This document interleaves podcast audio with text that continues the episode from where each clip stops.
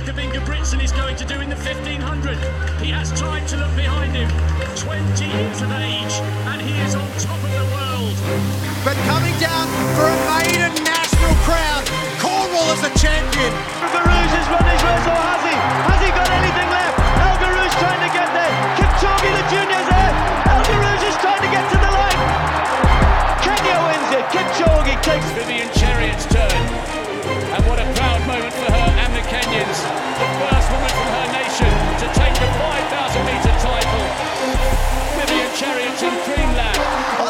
Ollie of Australia comes. Jake Wightman has just spent. It's going to be Cheruiyot and. Who's going to get it? It's going to be Australia. The gold. Pre-order now and make a difference. Experience the ultimate in trail running with the Tarkine Trail Devil. With its impressive combination of eco-friendly materials and advanced technology, this footwear is designed to conquer any terrain. Whether you're looking to run UTMB or simply explore the great outdoors, the Tarkine Trail Devil offers unmatched versatility, support, durability, and comfort. Featuring a lightweight and responsive design with loads of support, your legs will thank you as you crush personal bests and conquer new terrain. With our company focused on sustainability and ethical manufacturing processes, you can feel good about your impact on the planet. Also, as a pre order promotion, you have the opportunity to decide where 10% of your order fee will be donated. All pre orders will receive their shoes during May to June 2023. Visit tarkine.com. Well, ladies and gentlemen, an icon of Australian distance running joins us here today with 25 years' experience at the highest level of our sport. Having contributed so much to running not for profit and for purpose initiatives, both on and off the track, Eloise Wellings is a name that reverberates to dedication, performance, grace, kindness, and honesty with whoever she comes across, whether that be fellow Olympians or locals jogging around the Sylvania Waters Athletics track with her in the Sutherland Shire of Sydney. Having two top 10 performances over the five and 10,000 meters at the Rio Olympics, and currently trying to better a 225 10 marathon personal best to make yet another Olympic team in Paris next year. I'd like to introduce the one and only Elsie to the Runners Tribe podcast here today. Welcome, Elsie. hey, James. Wow, what an intro. Thank you. I, I, worked hard on that one. Not really. It was it was all off the top of my head. Didn't really that. oh, that was kind. Thanks. Um, you're How are you doing? Oh no, I'm well. I'm well. I think we're on a, a, little bit of a delay as well, so apologies if I cut you off at any point over the next hour or so. Um, I was just going to say you're, you're, at home at the moment in um in beautiful uh, Sutherland Shire. I'm close to home. I'm actually at, at our Love Mercy office today. Oh. I'm in my lunch break. Um, um, but yeah, I'm hiding here in the storeroom. Teams out there in the office. They can probably still hear me. I bet they're laughing at me. Um, but yeah, no, here at the office on Wednesdays, which is fun um, with the team. But yeah, did a easy 22k this morning before I came up, and um, yeah, just ticking out the miles. I love it. Easy 22k. You wouldn't be able to say that for most most runners, but um, we'll we'll get into uh, we'll get into some of the, the, the initiatives that um you're so heavily involved with in a second. I just want to kick off with um your, your last event, the Sydney 10, um, out here at uh, Sydney Olympic Park about a week and a half ago. Um, you took yep. the, the win in that one. Um, your first Sydney 10 in eight years. I just wanted to ask, I guess, a couple of questions on both personally, where, where you, I guess, were in your career in 2015. It was a year before um, the the amazing Rio Olympic uh, campaign you mm. had, and I guess any differences with how you approached that race as to what you would have eight years ago. Um, to be honest, I don't really remember much about um, 2015 uh, Sydney 10. I I remember having fun every time I've done that race. It's such a well organized race, um, and you know, kudos to you, James, and your team um, for putting on such a fun event.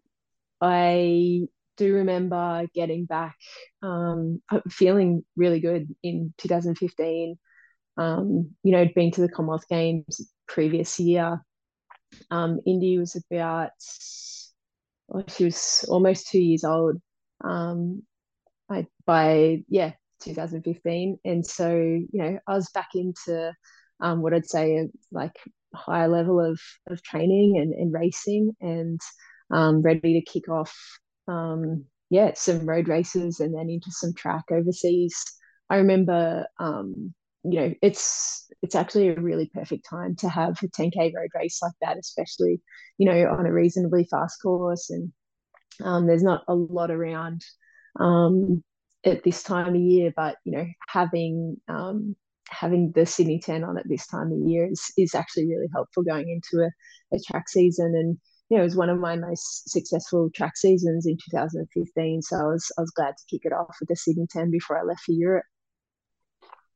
Fantastic. Um, yeah. I want to jump forward in time to pretty much now. Um, and mm-hmm. you're an out and out marathoner now, uh, which is yep.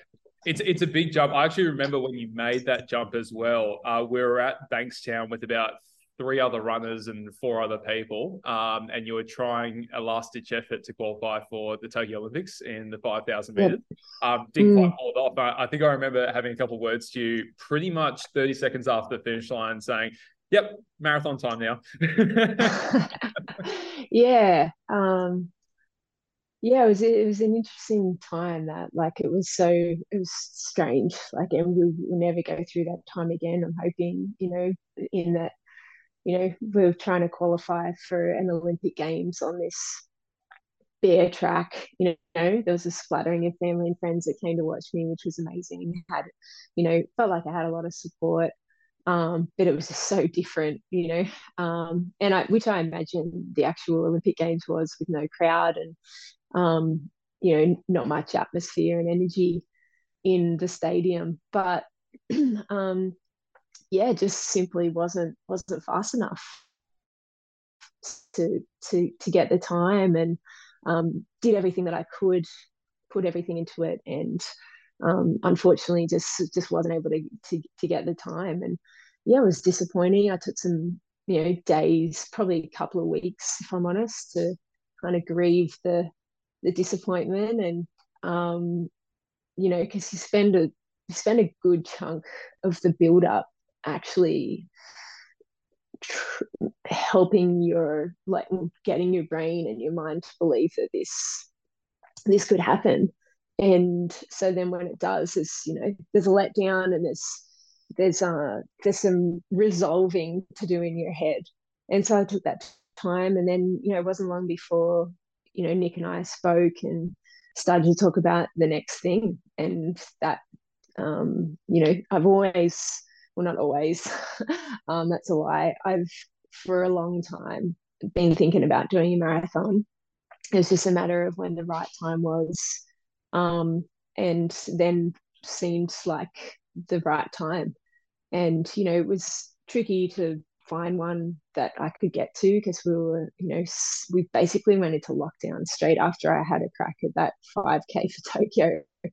The second lockdown or third, I can't even remember now, but um, yeah, but the, thankfully Nick was able to get me a start in the London Marathon, and I, I had a new goal, and I felt like okay, I've got something fresh to work towards. I still love running. I still feel like I've got a lot to give here. Um, I need a new challenge. I want something new. And the marathon seemed like um, the best next thing to move up to. And um, yeah, I was definitely apprehensive um, because of you know the uncertainty and the unknown and how was it going to feel. I think i said to my training partner you know a couple of times a week in the build up in that sort of nine or ten weeks prior i wonder what this is going to feel like you know and he'd never done one either. So like he couldn't tell me but it's just this question that i'd put out there that would just kind of hang. And he was always just kind of like you're about to find out you know like and I think that's how I went into London, just um, really curious about um, what could be possible and um, definitely afraid and definitely fear of how you know painful it might be or uncomfortable or you know what might happen or you know whether I could make the distance. Like all of these thoughts that your brain sort of um, comes up with when there's a threat or a potential threat. And, you know, it was just about kind of quietening quietening that voice and going, um, like, I'm here for this and this is what I want to do and leaning into that um that challenge and leaning into um what could be was what gets you to the start line and obviously then what gets you to the finish. And yeah, it was an incredible experience that first London Marathon. Um, to run a major for my first one was amazing because uh, the crowd was incredible. The UK weren't in lockdown anymore, so it was a completely different environment to what I'd come from um, in Australia. And yeah, had the time my life out there and thought, I want to do that again and I can't wait to do that again. Like I just started thinking about when I was going to do another one as soon as I crossed the finish line. Um, as much as it hurt and as much as physically spent I was, it was such a buzz to um, to accomplish something like a full marathon you you had a superb start. Uh, you ran two twenty nine in your debut, so to go sub two thirty is is absolutely no mean feat. I thought you had a great run, and I was lucky enough to actually talk to you just before and just after that race as well. And I think we went through almost K by K for about ninety minutes, which I, I, absolutely loved um, that that at the time. Um, you've run five more since then. You've gone 229, 229, 225, 10, which was your PB at Nagoya in 2022 um, 230, uh, 234, and then 232 at Nagoya again this year. So it's sort of been mm. like a wild ride, the first six, um, and in, all in the space of about 18 months as well, which is quite incredible. Um, there, there's probably not many elite marathoners going around doing the first six in the first 18 months. Um, mm. Just describe, I guess, you know, are, are, you happy with where you are as a marathon at this stage in, in your career? Yeah, I am. I am happy. I mean, I was like, this every single marathon that I've done, whether it's been like the performance that I was after or not, it's I've learned from it and I know that it's gonna be it's gonna set me up for my next good day. And, you know, my last couple of marathons have been disappointing. New York, I didn't feel like I um I ran as well as I expected, and then Nagoya again. And I mean, there was all there was reasons for these, and I could go into them. I found out I had low iron, you know, a month out from Nagoya this year. Had to get that sorted. Um, I had some tummy issues, and then I had a had gastro the week before. I almost didn't run Nagoya this year. Um, but I did, and I decided to, and that was my decision, and I committed to that and um, yeah, you just kind of have to once you commit, it's kind of well, once I commit, I'm kind of like I'm in this and I'm gonna finish. And uh, yeah, it wasn't it wasn't I guess the experience that I was hoping for, but I still learned a lot. There was still a lot of things that I was really proud of. Um, still many things in the races that haven't gone well that I'm really proud of, and I can still look back and go, oh, yeah, you know, these are the things that went really well. These are the things that I want to do better with next time. These are things that I can address. Um, and you know, some, you know, there was a poor race in Marugame half marathon that I did that caused me basically to go, something is not quite right here. I am not feeling myself and caused me to go and get a blood test and find out that yeah like my iron levels were extremely low. And i've never had low iron before so it was a matter of like working out cause and um, you know we got on top of that and um, but it was just kind of a little bit late for nagoya this year. So you know there's all um, i feel like in the marathon to have a really uh, to have a really great race, most things need to go right. And the one percenters show up as 10 percenters the longer you go. So, you know, gastro the week before a 10K race isn't going to show, you know, you might not even notice. And I've, I've been sick the week before a 10K race and, you know, recovered and been okay in a 10K the week after.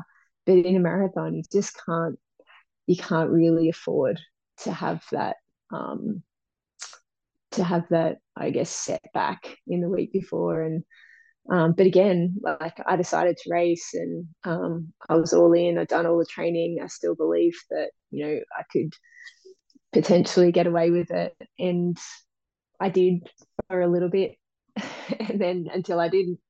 Um, and it's just all learning I guess. And yeah, I mean, here I am. I'm getting ready for another one and excited about the possibility of that. And um, yeah, I think I still finished Nagoya this year thinking about what marathon I was going to do next.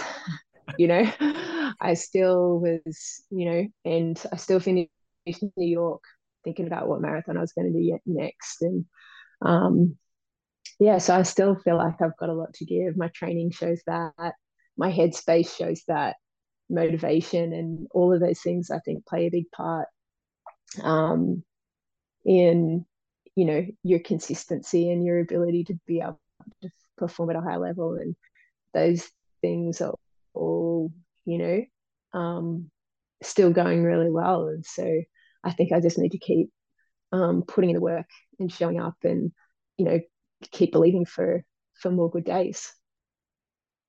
Yeah, I think when you talk about finishing the marathon and thinking about the next one, so many people have exactly the same uh, mental attitude. I know I've I've felt the same way. There'll be six hour marathoners that have felt the same way as well. So it's um it's really interesting to hear that you're going through some of the same mindsets as what all the rest of us are going through. So it's really interesting. Yeah. Um, yeah, totally. I mean, it's. Sorry, sorry, oh, you go on. sorry, delay. That's the delay I was talking about. Sorry, you, you go on. I was, no, it's all good. I was going to say we're like professional athletes or sub elite or, you know, weekend warriors. We're no different to any, you know, we're no, we're not different. Like our, um, our brain is going to find things to be fearful of and it's about you know getting the tools and the skills to be able to overcome those. And yeah, and I think that when you have a disappointing race, it's about, you know, being real and honest and then just trying to move on as, as quickly as you can and look at the next good thing. I can imagine in your 15 hours there or thereabouts in marathoning so far, um, there's probably a couple of standout memories. Um, maybe the crowds in New York, yep. Indian Sunny at the Com Games on the sidelines in Birmingham. Mm. What are some of the you know what are a couple of things outside of the times themselves that really stand out to you? Think okay, I made I made the right choice here to become a marathoner. I think if I went through them one by one, it'd be London going across Tower Bridge, um, crazy, like deafening crowd, couldn't hear myself breathing anymore. And at that point, I was heavy breathing. it was up, I think it was just after halfway, and you know, like I could hear myself breathing normally. Um, then running towards the finish line down, you know, just down near Buckingham Palace.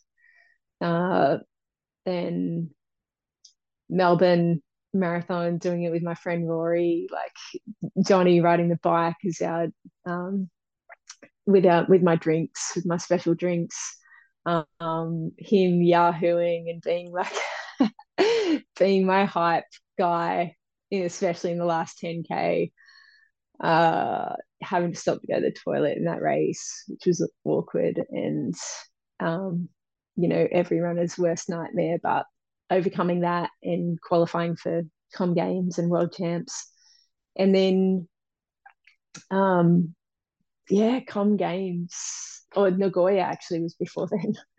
Nagoya coming into the finish line, not knowing what time I was on because I was just in flow, what I think was flow for pretty well most of the race, not considering what time I was on, just being completely present. And then coming into the the dome that you finish in and seeing the finishing time and just being completely shocked.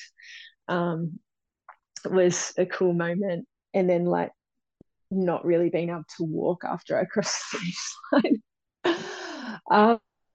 um, Com Games, see my family. Yeah, my kids on the on the sidelines cheering me on. That was cool. Got to give India a high five as I went by at one point. Um, that was really special and something I know that she will never forget. Johnny was on the drink stations at Com Games as well on the five or ten k drink station, which was great. And New York, it was my birthplace. Mum and dad came over. My sister came over um, with her partner, and they were getting around on the subway, and um, yeah, just cheering me on, and you know the fun that we had over there, just because it was New York City, um, and then yeah, Nagoya, just everything that I learned, giving it a good crack, going out the fastest that I've ever gone out in in a marathon to halfway and um, putting myself out there and believing for a really good day and not having it pay off, but um, still knowing that it will happen eventually if I keep, you know, getting the work done. Yeah, really, they were the really highlights. Yeah, it's a really good summary, and uh, I was I was actually lucky enough to be in New York that day to see you and Jess go past, and um, I haven't I haven't been to London, but I, I just remember the crowds. Um, I don't think really anyone cared that much what they were running. It was a very humid day as well, it has to be said. You know, everyone's oh. times were down. Um, so, but yeah, just the crowds were phenomenal. So, um, yeah, yeah, I'd love to run that one myself one day too. yeah, you should. Um, the world majors. So that that's a nice segue into the next thing I want to pick up. Um, you're you're you're an ambassador for, for the Sydney Marathon, and it's getting a lot of um and uh, discussion around it at the moment for good reason. It's it's one of the candidates for the World Major Marathon Series. I'm aiming to become the the seventh uh, World Major um, in our home country, which would be a phenomenal effort. I want to just talk yep. about, I guess, some of the, the challenges around the event, and, and one that's been really highlighted by uh, Wayne, the um, race director, and a lot of other runs around Sydney and, and Australia as a whole, is getting enough people actually running the marathon. Because, to be honest, Australia's not a marathon country. We, we, we have a lot of runners, but we have a lot of 10K and half marathoners. Um, what do you think some of the i guess the key things for people to take that big step up from you know having run one or two half marathons to actually challenge themselves to, to run a marathon for the first time what were a couple of what are the couple of i guess pieces of advice that you would have for those people who might be on the fence at the moment? Yeah i guess i think just believing that they can do it you know believing that they can they can run the distance of a marathon. The cutoff time is seven hours now. You can walk jog a marathon in that time and there is no shame in walking. Lots of people walk in parts of a marathon. Even some of the, the elite runners walk parts of the marathon. You saw Sifan Hassan in the london marathon a couple of weeks ago stop and stretch her quad. You know like there is no shame in in stopping in in walking parts of a marathon and, and just really conquering the distance. It's not about the time. Um, it's just about getting through the distance, and that that will be the biggest challenge. Um, and you know, there's uncertainty, but I think turning uncertainty into opportunity. You know, people people might be thinking, oh, you know, I've I've never run that far. I don't know if I can. But it's it's totally normal to feel fear and, and apprehension about the unknown. Our brains actually crave you know certainty and and control but life is full of uncertainty you know? It's about learning to embrace um, you know uncertainty with with curiosity. And that's all i did in my first marathon. And i know that's what many other um, people have done before they've run their first marathon. There's always fear always uncertainty. There's not one person standing on the starting line that is not that doesn't have fear of the unknown. Um, but when you embrace a marathon as an opportunity to lean into that unknown, you open up, you, you just open up great possibilities. Um, and it's it's here, it's in that place that you learn that you can count on yourself to do difficult things. You can count on yourself to do hard things. And yeah, that's what I'd say to someone who's kind of on the cusp of wondering whether they should step up in distance to the marathon. And I mean, what what an opportunity to be part of history, to to um, help Sydney get across the line as a, a candidate for a major marathon. And you know, Sydney is an iconic um, city. It is a beautiful city. We get to run across the Harbour Bridge. Um, you get to see so many other landmarks around Sydney, and the course is stunning. Um, and I'm really believing for Sydney to become, you know, an iconic marathon like New York, um, like the, these other major marathoners that uh, these other major marathons that people want to come out and watch, and that people want to come out and run. That they basically, um, yeah, they work their whole schedule, fitness training schedule around for this one race per year, um, where they have just an absolute blast. And um, yeah, and they can and they learn that they can again that they can do difficult things. So yeah, really excited, super um, privileged to be an ambassador for Sydney Marathon, and can't wait to hear all of the stories of people that were sitting at home wondering whether they should do it, and you know thinking of all of these fears and doubts and nervous worries and then going, stuff it. I'm just going to register and I'm going to take one day at a time, do all the physical work. I'm going to learn the mental skills um, to to to help me gain confidence that I can actually do this. And I'm going to show up and I'm going to see what's possible. Um, I can't wait to hear those stories. That doesn't matter that you run 42.195. Well said, Elsie. Um, just looking at it from a slightly different perspective, and off air, we were just talking about, um, I guess, the professionalization of, of marathons. And I guess in Australia, um, it's it's no secret that money is pretty far uh, few and far between um, for for elite runners. The the actual professionalization component of having a world major, I guess, the commercial opportunities for um, up and coming athletes in Australia it, it's a huge leg up probably for our sport as a whole, not just for actually engaging the community, but maybe engaging that next sort of sub elite talent and, and getting them to sort of a, a world class level. What are some of the opportunities that will come about from the world major, but then maybe after 25, 26, when it does get this, well, if and when it gets the um that major status. And I guess in the lead into things like the Olympics in, in Brisbane 2032? Because it just seems to me that all these sort of stars for our athletes are, are aligning a little bit here. Yeah, I totally agree. I think that there's, you know, there's a huge opportunity for, for sub elite runners. I mean, even with the, the Australian Championships um, for clubs and age groups now at the Sydney Marathon. Um, and then obviously with the uh, the the opportunity for the for the already professional runners, the elite runners, um, to to run on a course like Sydney, um, to be part of a major marathon like Sydney. Uh, it's it's a huge privilege to run a major marathon, and in professional runners don't take that lightly. And you know, if if when we do get across the line as as a major, I think it'll be a huge boost for for for running in general, for athletics, for getting people moving um, around Australia as we head towards the Brisbane 2032. You know, the Sydney Marathon was a legacy event of the Sydney Olympics, and you know, there's there's there's no mistake in that. There's there's I can see.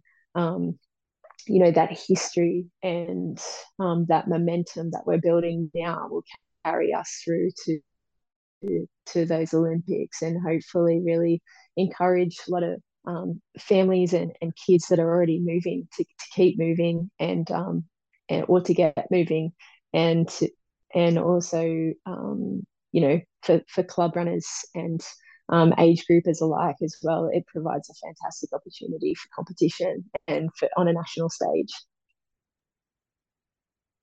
Excellent. Uh, I want to get on to uh, one of your many, I'll call, call off the road now, no longer off the track, off the road um, yeah. initiatives, and uh, and one that I I really resonate with. I, I did psychology at uni. Um, your training partner Rory Darkins is doing a PhD, I think, in performance psychology. Um, you've teamed up to uh, to basically create a couple of different courses. One's called the Marathon State of Mind, which is the um, exclusive to the Sydney Marathon, but the other one as well is the Young Athlete State of Mind. These yeah. are really interesting concepts because so often we talk about um, splits, mileage, training plans, race recaps in distance running, and in in my opinion, far uh, not not enough on all the other stuff around it, particularly on the mental side of, of marathoning. Mm-hmm. It's such a mental game, particularly as you go up in distance. Do you want to just talk a little bit about um, what that course involves? But I guess just the the things that you've learned on the way, and not just over the past 18 months, but you know, over the 25 year um, career you've had on the mental side of things and and how important that is to not only get the best time, but the, the best out of yourself when you're racing. Yeah, thanks, James. Um, yeah, we're really excited about our Marathon State of Mind. Marathon State of Mind is the the, the brand, I guess, and under that is a couple of courses that we're now offering. Um, and one of them is the Young Athlete State of Mind course. Uh, it goes for three weeks, and as you said, I've been working with um, my training partner, Rory, who's a psychology practitioner, he's a mental skills coach um, to high performers around the world. He's my mental skills coach. Um, we linked up about eight years ago, and we've been speaking in schools and presenting um, corporately as well. Uh, a presentation called Unlock Your Olympian Mindset. And yeah, just in the last sort of 12 to 18 months, we have been talking and developing um, this course specific to young athletes. And I guess it came about because I know how challenging it can be for a young athlete. You know, my teenage years were, riddled with self doubt and comparison and injuries and, and pressure and, and nerves. And, um, you know, I was training so hard physically, but it never occurred to me that I could transform my experience by just training my mind. And, you know, through my 25 years, as you said, as a professional athlete, I've since learned that we can train our minds like we train our bodies. And I wish I knew that when I was 15. It would have saved me a lot of a lot of heartache and it would have helped me to enjoy um, my sport a lot more. And yeah, that's why I teamed up with with Rory and it's basically to empower young athletes with the mental skills that they need to thrive in sport, but just not just in sport, in life as well. Um, and yeah, we're super passionate about supporting young athletes and um, on you know from a range of different sports. It's not just not just athletics, not just running. Um, on our course at the moment, so we're actually going through our first one at the moment. Um, we've got soccer players, uh, football players, obviously runners, um, but from from a range of different sports because the mental skills that you need as a young athlete they're across the board. It doesn't doesn't change um, just because of the sport that you play. Um, the skills that you can learn to build confidence um, are the same across the board. And um, yeah, it's been really, it's really really exciting for us to be able to offer this and finally and specifically to young athletes because um, as I said, yeah, super passionate about um, helping athletes to build the mental skills that they that they need to thrive in, in sport and in life and um, and yeah it's a three week course uh, and we have a live call every sunday and then during the week they have the online um, component and the app component and um, training journal and things like that. And then we go through everything, go through all the themes and any questions that they might have on the live call. And yeah, just the feedback that we're getting so far um, from these young people has been so incredible. And um, yeah, such a privilege to be on their team. Um, and yeah, so we, would love to do this with as, as many young athletes as possible, whether elite or a sub elite, or you know, it, it doesn't matter whether just starting out in sport. Um, and you know, it doesn't matter who you are. And I think that's one of the things that we identified as well is that you know a lot of the time these sorts of courses are only accessible to young elite athletes, and we wanted to make it accessible to everyone. um, because it doesn't it doesn't matter what your performance is or you know how good you are at a certain sport. Um, if you're passionate enough about it and it's something that you want to do, these things are going to come up. These you know as I said, all of those challenges, the self doubt, the injuries, and the pressure and the nerves, um, they're all going to come up. And it's about um, learning the mental skills and um, to be able to overcome those things in order to have a really good experience, but not just have a good experience, the research around learning these mental skills and applying them and um, the correlation between that and high performance is massive. Um, so you actually perform better when you can um, learn these tools and skills um, to be able to control your mental game. Um, yeah, and then the marathon state of mind course is a six week course specifically for marathon runners, and we've teamed up exclusively with the Sydney Marathon um, to be able to take uh, all of the marathon runners um, through a course um, in order to run, you know, their best marathon and have their best marathon experience.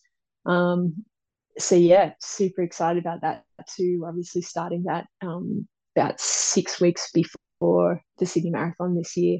Um, and if that's you, if you've signed up and registered for the Sydney Marathon, you can go online and um, and register for the course. Oh, awesome! That's great. I and uh, I, I wish it were around ten years ago because what I, I ran my first marathon in 2013. It was ten years ago. Geez, that goes quick. Um, and wow. I can tell you right there, if I had a couple of mental skills at 35k, I reckon we've done a lot better. So yeah, that's that's that's really cool, and and all the best. Um, I'm really looking forward to hearing the progress and how you go with sort of year one with the um the the Sydney Marathon, and yeah, keep keep in touch with that. That's fantastic. Um, the other thing, uh, the other initiative, the for purpose um, initiative that you're involved in, that a lot of people will know that you're involved in, is of course the Love Mercy Foundation. Um, in yeah.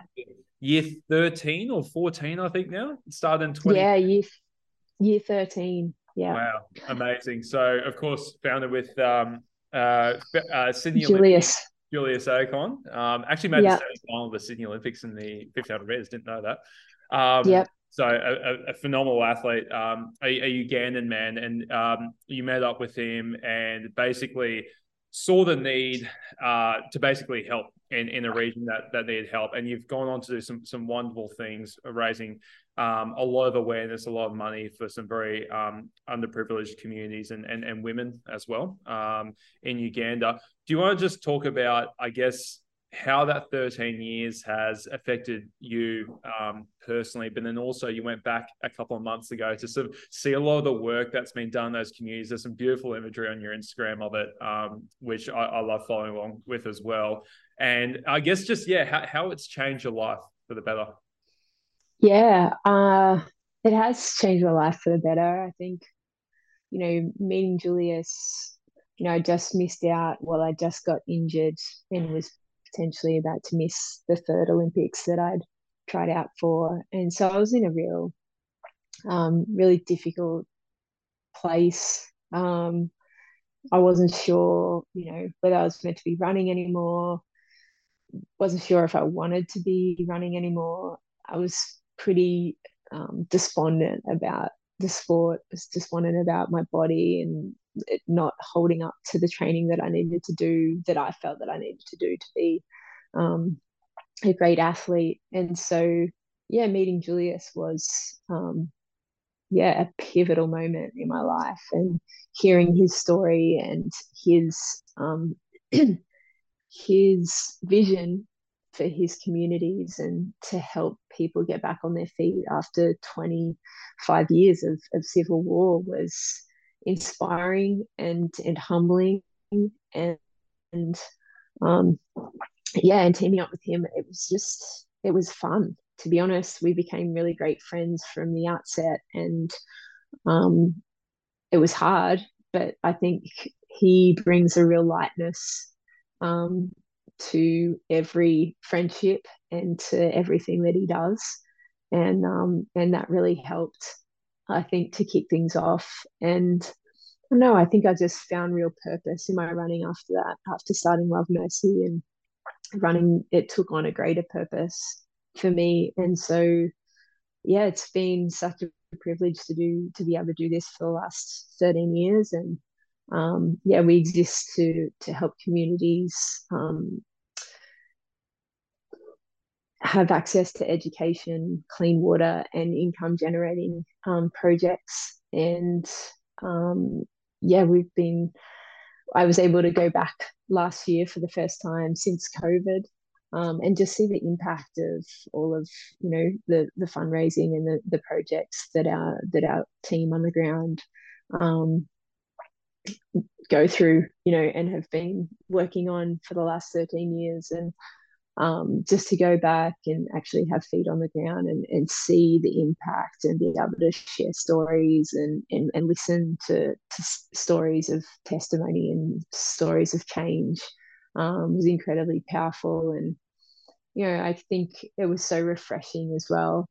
Um, you know, a lot of our our role back here in Australia is fundraising, and it's um, you know, James is saying, you know yourself, it's not it's not easy, but we have some wonderful, wonderful relationships and we have a wonderful community of supporters um, locally and globally. And um, yeah, that really believe in in our in the initiatives and believe in the cause, believe in the vision. And I think it's really just about um, helping people to see that they can make a difference on the other side of the world with a small amount of money and they can make a huge impact. And to me there's there's purpose in that. Purpose comes from you know making an impact in the people in the world around you. And um, that's what our our love mercy community our love mercy family are about. And um, yeah, it's exciting to go and visit the wells that we have been able to drill in the last um, three years um, since the last time we've been back. And you know, one of them was in the primary school, and we saw all of the kids at lunchtime just playing on this grass field. And I was thinking of my daughter, you know, who's also primary primary school age. She's in year four, and um, you know, I asked Julius where the nearest well was that they had been drinking out of, and he pointed a couple of hundred meters away to a swamp that the kids that was their previous water source, and they had been drinking out of a swamp that they'd been sharing with cattle, and um, and I have heard, you know, over the last 13 years, we've experienced stories like this before, and, um, you know, it, it motivates us to to do more. And, um, but yeah, that was a powerful moment, just actually seeing the impact that it will have on these kids' lives to be able to drink clean water during school before school, after school, not having to leave school to go and walk to a clean water source, which was three kilometers away. Um, not have to drink from a swamp, which was 200 meters away. Having clean water at your primary school, how cool! like, um, and it was you know seven and a half thousand dollars, and somebody from Australia said, "Hey, I can do that. I can," and that's the transaction that's the transaction. It's someone, you know, who's in a privileged position, who is privileged because merely because of where they were born, going, I have that amount of money and I can make a difference to 500 primary school kids, you know, within a month and have this well drilled and give them clean water. And yeah, it's incredible to be able to then go back to that particular supporter and go, this is this is life changing and you know your generosity and being able to do this because you know your business has been going well or you, know, you needed a tax deduction. I don't know.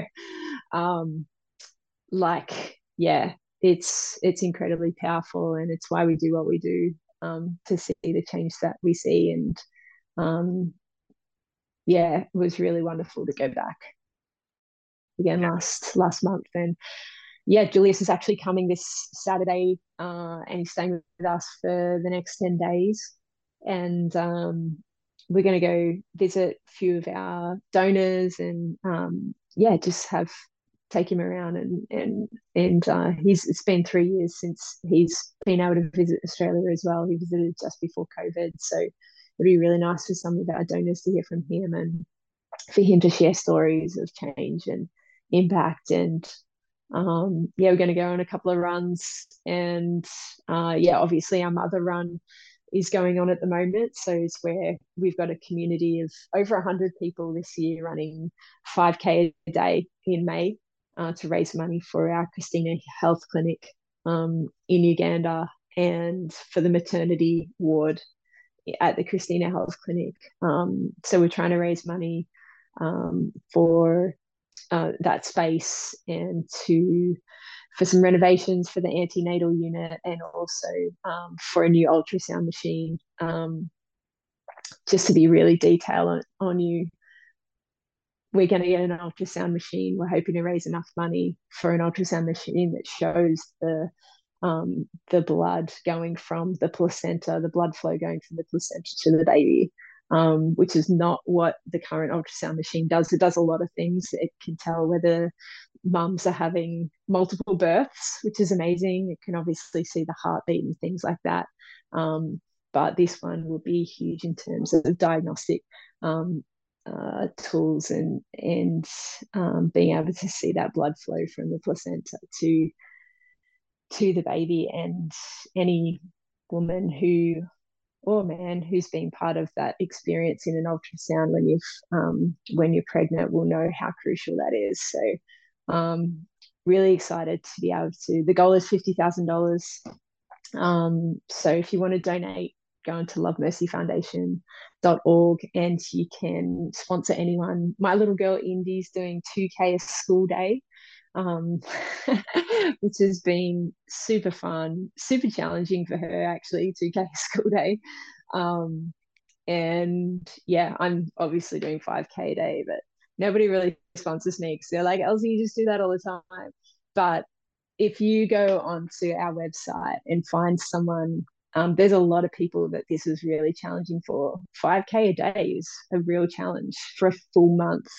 Um, so if you go onto our website and just pick a couple of names and just, you know, make someone's day and flick them a donation, um, it would really put a boost into their step for the last sort of 13 days that we have left of this month. Well, I'm pretty blown away at the moment. Um, all the most are doing.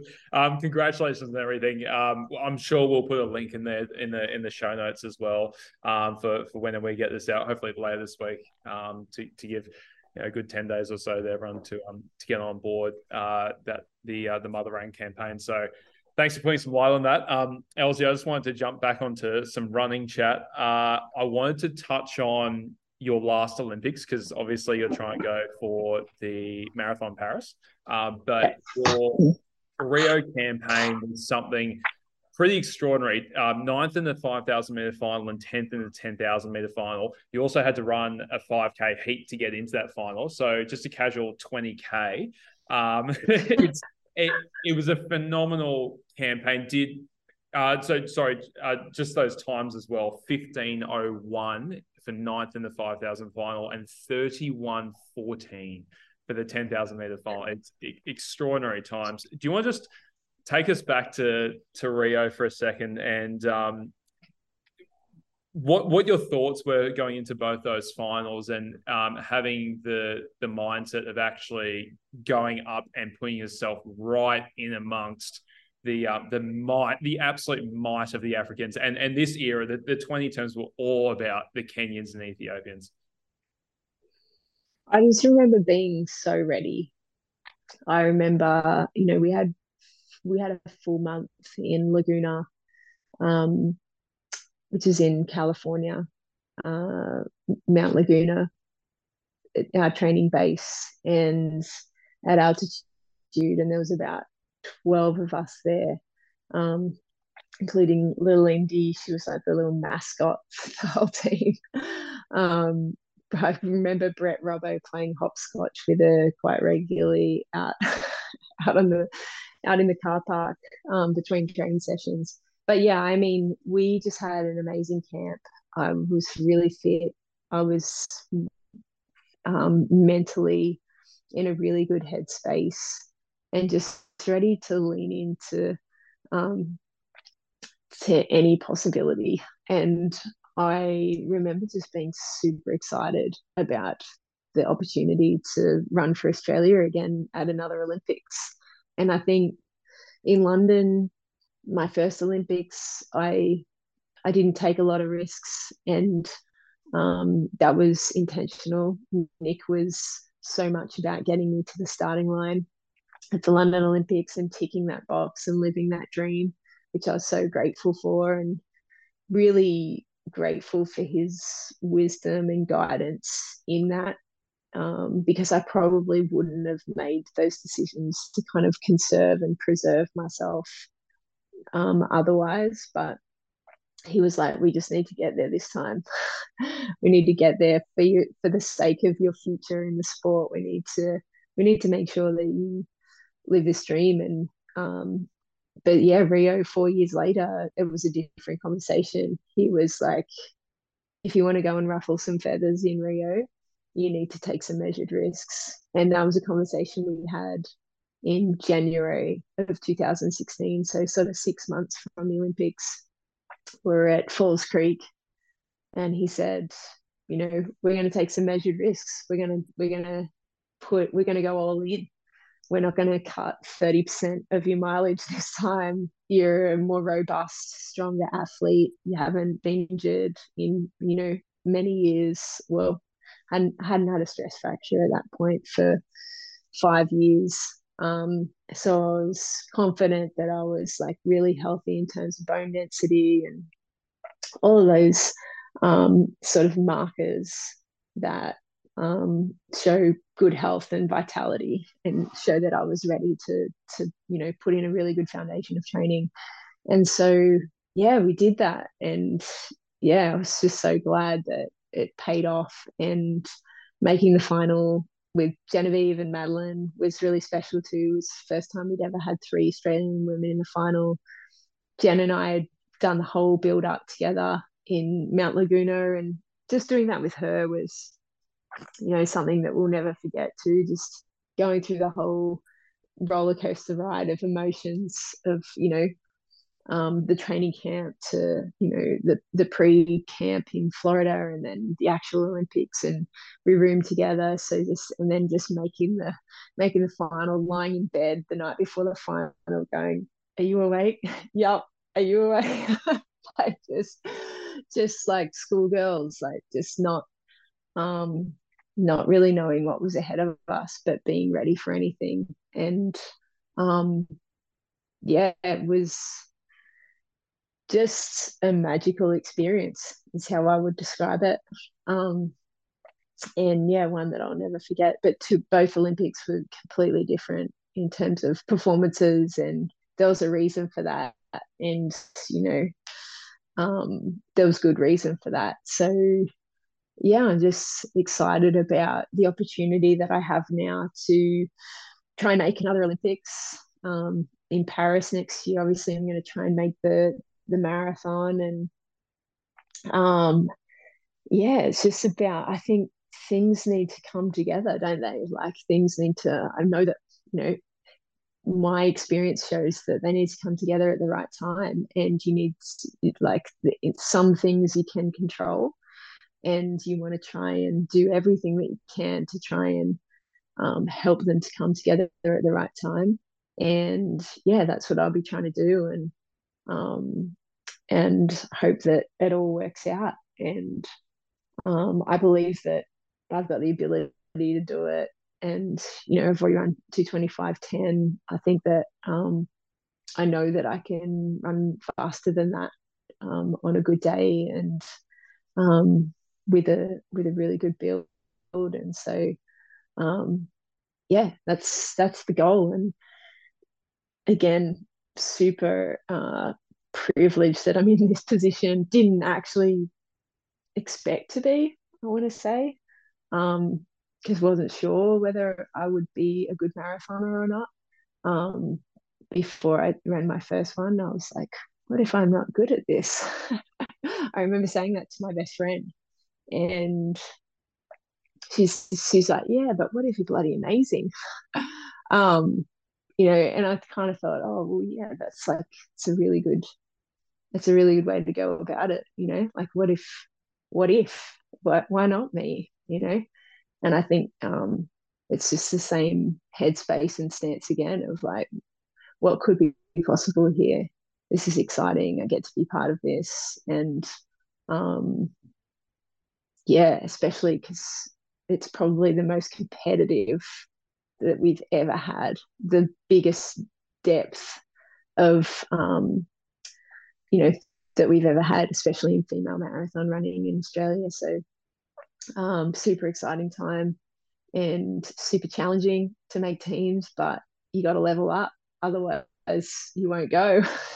um, so I'm just trying to level up. It's it's a really good point. It's exactly what I was going to touch on. Elsie is the um, the extraordinary depth and talent at the moment. It, it gets talked about all the time, and rightfully so. Female marathoning in Australia.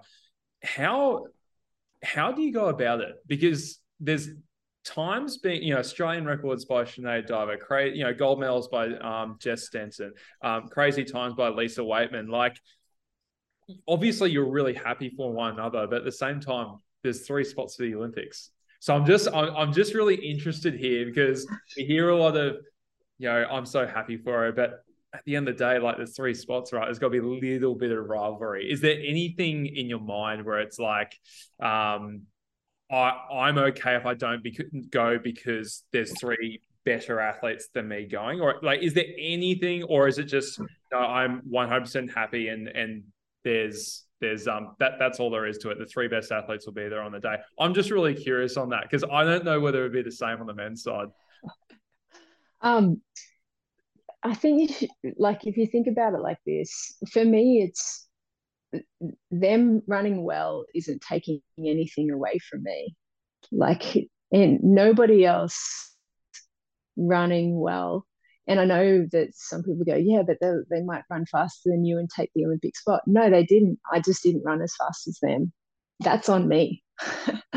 um, so I can celebrate them because ultimately that's going to make me faster.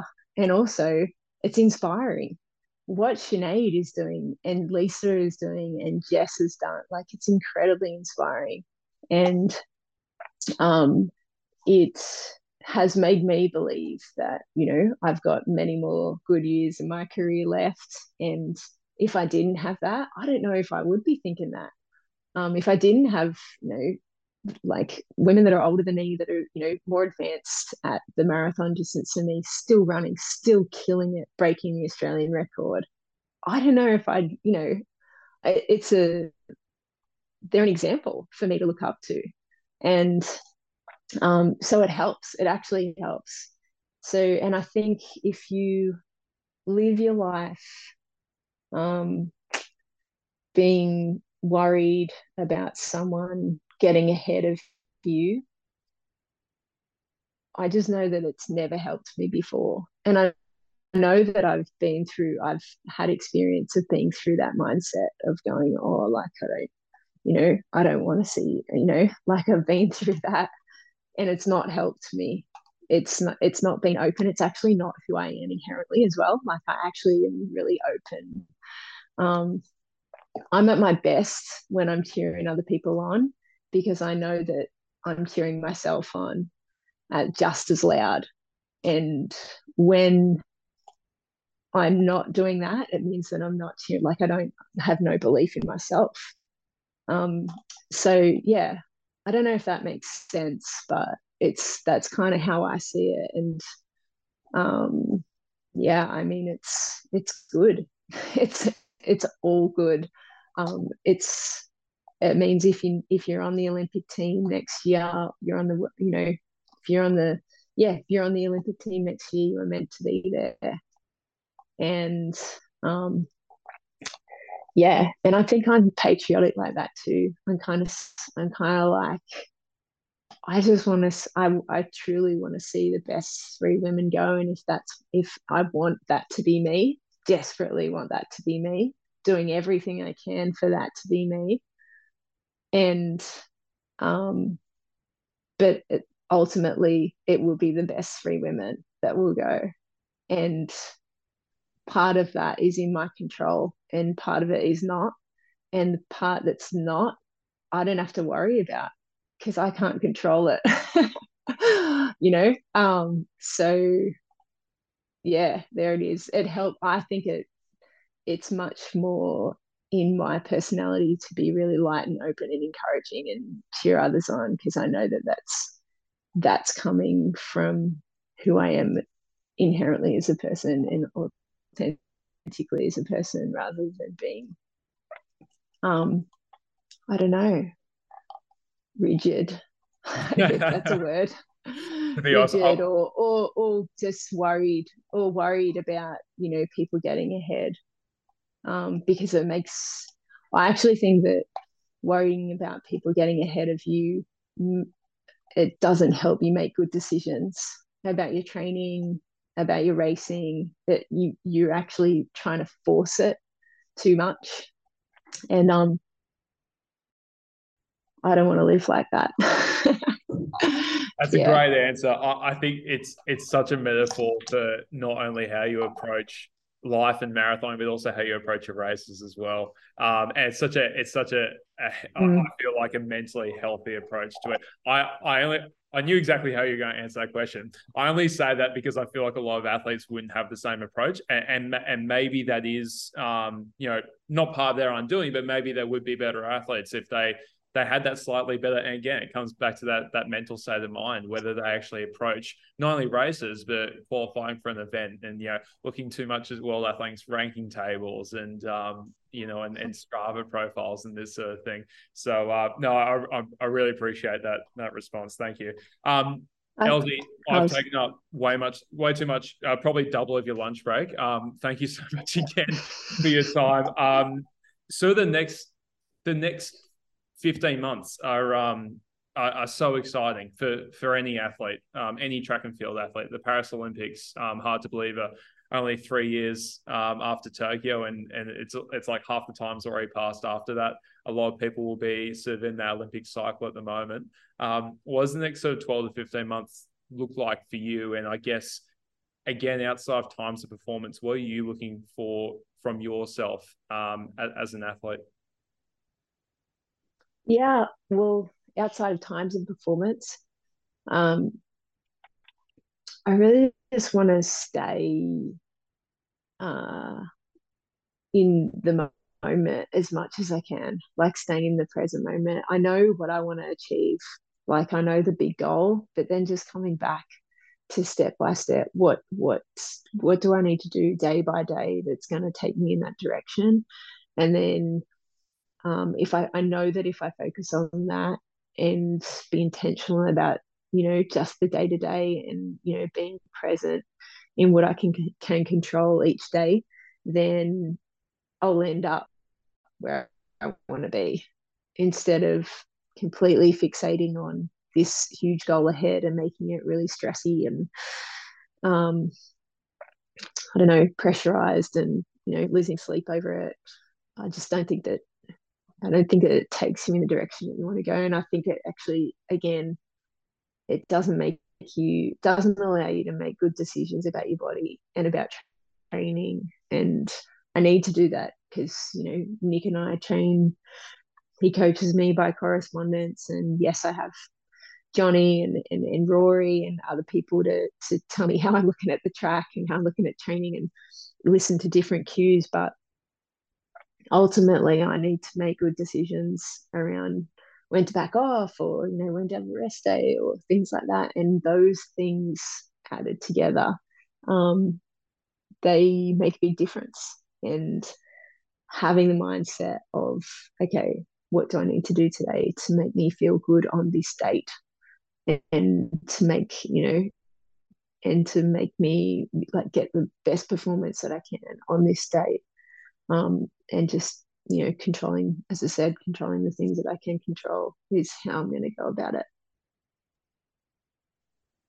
Always. Thank you so much for your time. This has been such a cool talk. A little bit of running, a little bit of um, love mercy talk, mental state of mind talk. Um, it's been really informing as well yeah. as entertaining. Uh, have a great day. Enjoy the rest of the day in the, the Love Mercy office. Keep doing great things um, with your life. And uh, I'm sure that we'll check in with you um, after the next race or two. And, and uh, yeah, chat soon. Thanks so much. Thanks, Jimmy. Love your work, mate.